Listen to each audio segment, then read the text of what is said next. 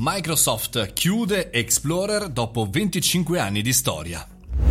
Buongiorno e bentornati al caffettino, sono Mario Moroni e come ogni giorno facciamo il punto davanti alla macchinetta del caffè insieme in maniera virtuale sulle tematiche eh, del giorno. Bene, oggi vorrei parlarvi del famosissimo, vecchissimo, storicissimo, troppi eh, troppi assoluti, Microsoft Internet Explorer che chiude dopo venticinque anni di onorata carriera. Pensate che Explorer è diciamo un, un, un, un'iniziativa lanciata nel millenovecentonovantacinque che in quei tempi per me, io mi ricordo, insomma, feci il mio sito, il mio primo sito dopo quattro anni, tre o quattro anni dal lancio di Explorer, bene, aveva il novantacinque per cento del mercato nel duemilatré, ma chiaramente dal duemiladieci in avanti le cose andarono male, insomma, da, diciamo così, il browser che permetteva l'accesso facile a internet post Netscape, mettiamola così, a, diciamo, una barzelletta eh, della navigazione, lento, difficile, buggato, eccetera, eccetera. Bene, si conclude appunto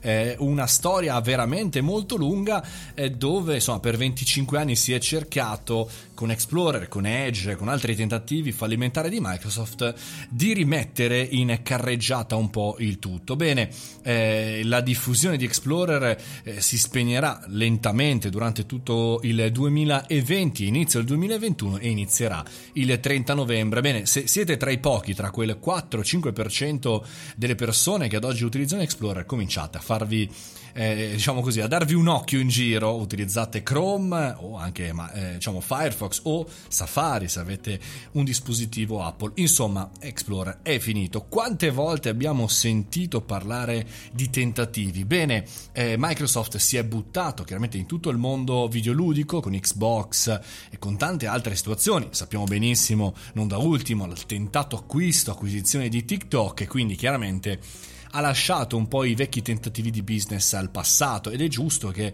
in qualche maniera si chiuda un capitolo, speriamo, per aprirne felicemente un altro. Tanti soldi spesi perché chiaramente Microsoft sia un po' intestardita nel mollare il, diciamo così, l'inizio di una grande carriera sul mondo web, però, eh, però è chiaro che se pensiamo che solamente Edge, diciamo l'alternativa studiata da Microsoft, è stata basata su eh, un codice open source di Chromium, ovvero il eh, codice open source utilizzato naturalmente come base per Chrome, è chiaro insomma che siamo un po' indietro, ecco, mettiamola così, che forse è passato il treno, ne sono passati diversi. Chissà quante volte anche nelle nostre aziende abbiamo, ci siamo intestarditi su un prodotto e poi alla fine è stato così evidente che era ora eh, di smettere quel prodotto, quel servizio o quell'azienda o quella startup in generale. Bisogna ogni tanto, come dire, ascoltare il mercato, ogni tanto smettere di intestardirsi, di evitare di spendere un sacco di soldi, perché Microsoft ne ha da poter spendere, noi magari qualcheduno meno. Insomma, non, eh, non seguiamo questo aspetto e non aspettiamo appunto venticinque anni per fermarci.